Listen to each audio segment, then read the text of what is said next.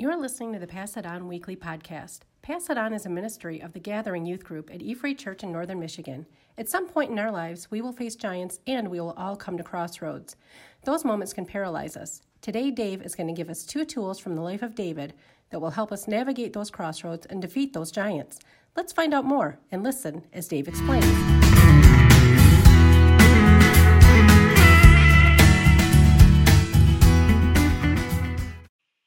So, we've been poring over the life of David these past few weeks, and it's really easy just to look at David's story and David's life and think, well, you know, this is a nice story. But sometimes the problem with when we read the Bible, we look at these stories and they quickly get lost in the quicksand of everything else that's waiting to steal our attention. We don't let we don't let these stories change us. A good friend said to me one time, Dave, don't just get through the Bible, but let the Bible get through you. We hear from God in His Word, the Bible, right?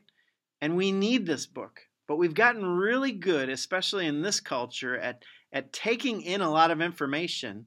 We hear it and we see it, but we just don't take it in and let it change us. And tonight, can we just push pause and purpose in our minds and pray that we hear from God? That it'll go 12 inches south from our minds down to our hearts so it can really change us.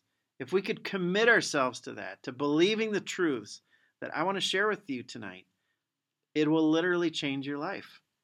If you're in a struggle, tonight can change your life. Be open to it and let it.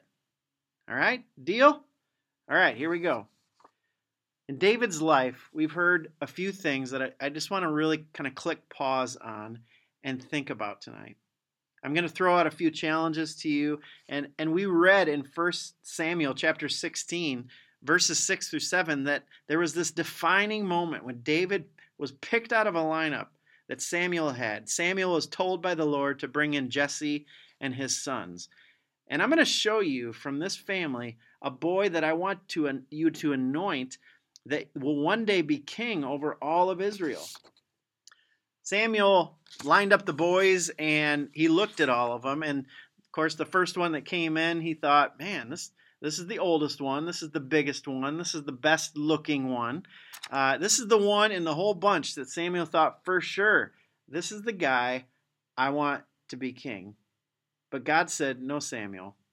Don't look at appearances like the rest of the world would. Look at what I'm looking for. Look at the heart. David's heart was what God was looking for.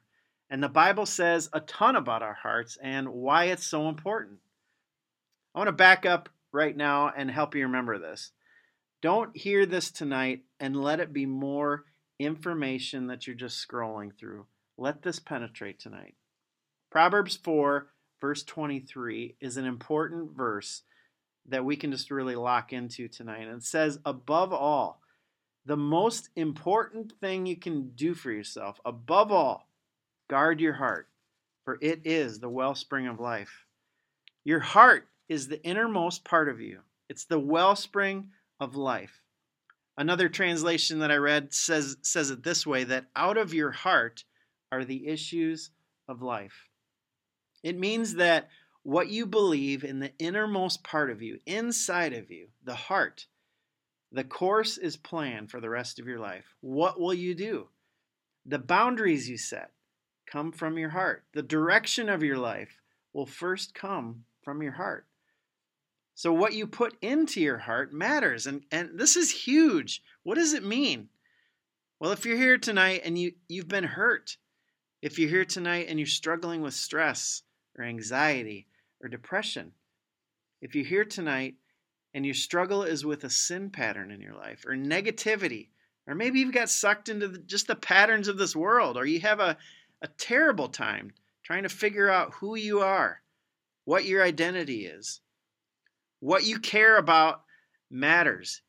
You think uh, inside of you, maybe it's maybe it's your friends. You want to you want to be something to your friends. Your heart makes all the difference.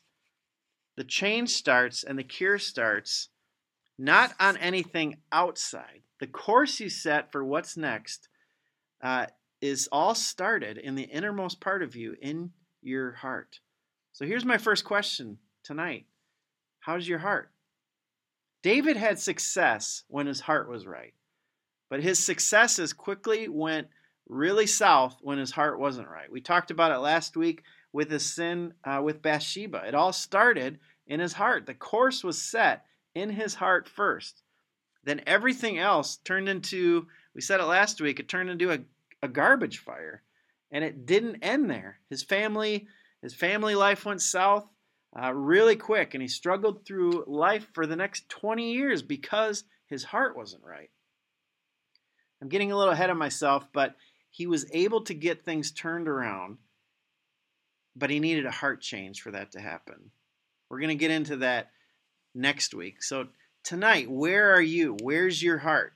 Honest evaluation. And, and, and I would like for you to talk about that uh, with someone. Talk about where you're at. The second thing I want to challenge you with tonight from David's own life is related to your heart. It's the next step in a successful life, and it has to do with what you believe about God. I had a really good friend this week who has had a huge mountain that he's been facing, and uh, he got a chance to talk to his dad. He doesn't get he didn't get to talk to his dad a whole lot, but he got a chance to talk to his dad, and his dad simply looked at him with, with wisdom and said, Son, what do you believe about God? And he went through this whole list of all of these things that he believed about God. God, you are all powerful. God, you are the creator. God, you are my refuge. You are my strength. Okay, well, keep going, son. Keep going, son. What else do you believe about God? Well, God, you are my provider. Uh, God, you see me. You are always there for me. And his dad looked at him and he just said, All right, son, what, what was your problem again? You see, sometimes we need to understand that God is bigger than our problems. God is bigger than those anxieties, that depression, uh, those relationships, your identity. He's bigger than it all. David had another defining moment in his life when he faced down Goliath. We've heard that story. We're all going to have giants in our life. And you, you may be here tonight with one huge giant that you're dealing with. And I'm telling you, this could change your life. Because what you believe in your heart about God will set the course for what comes next. You see, when we face giants, it always feels insurmountable. It always feels so huge. But what you believe about God makes all the difference. David was sent to the battle by his father to check on the boys to see how they're doing.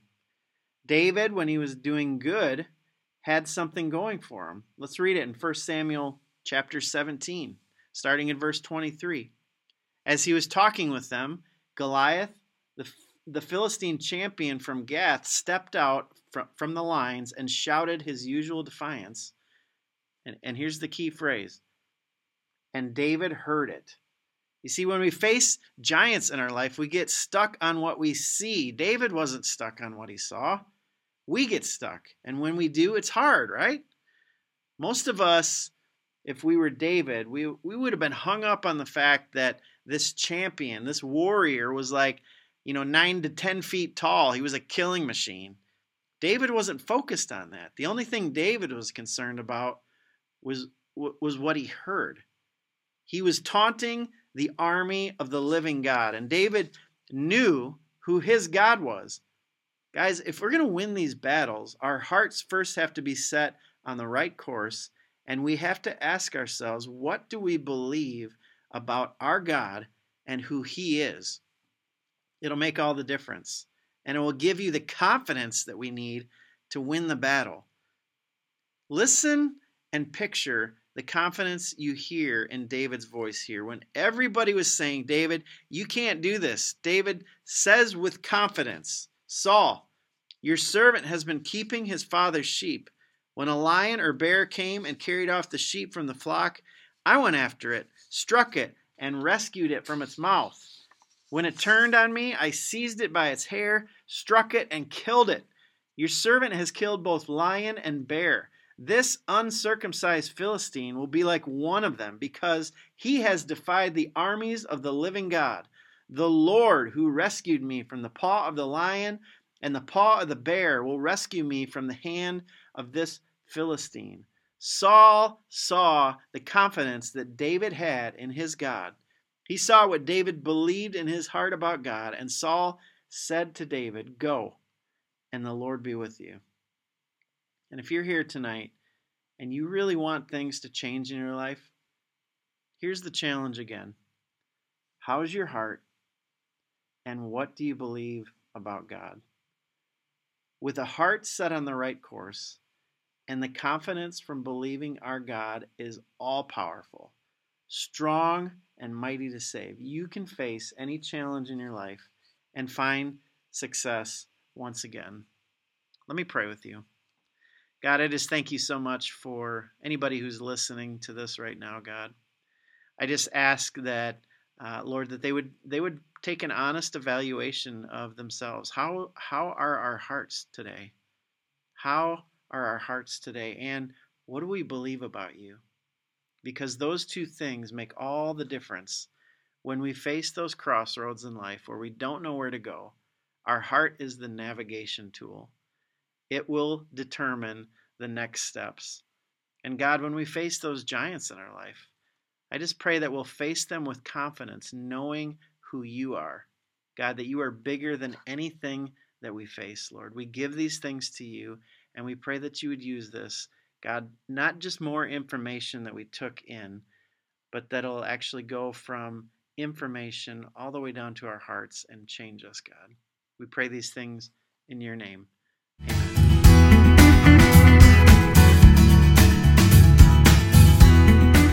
Pass It On is a ministry of Gaylord E Free Church and the Gathering Youth Group.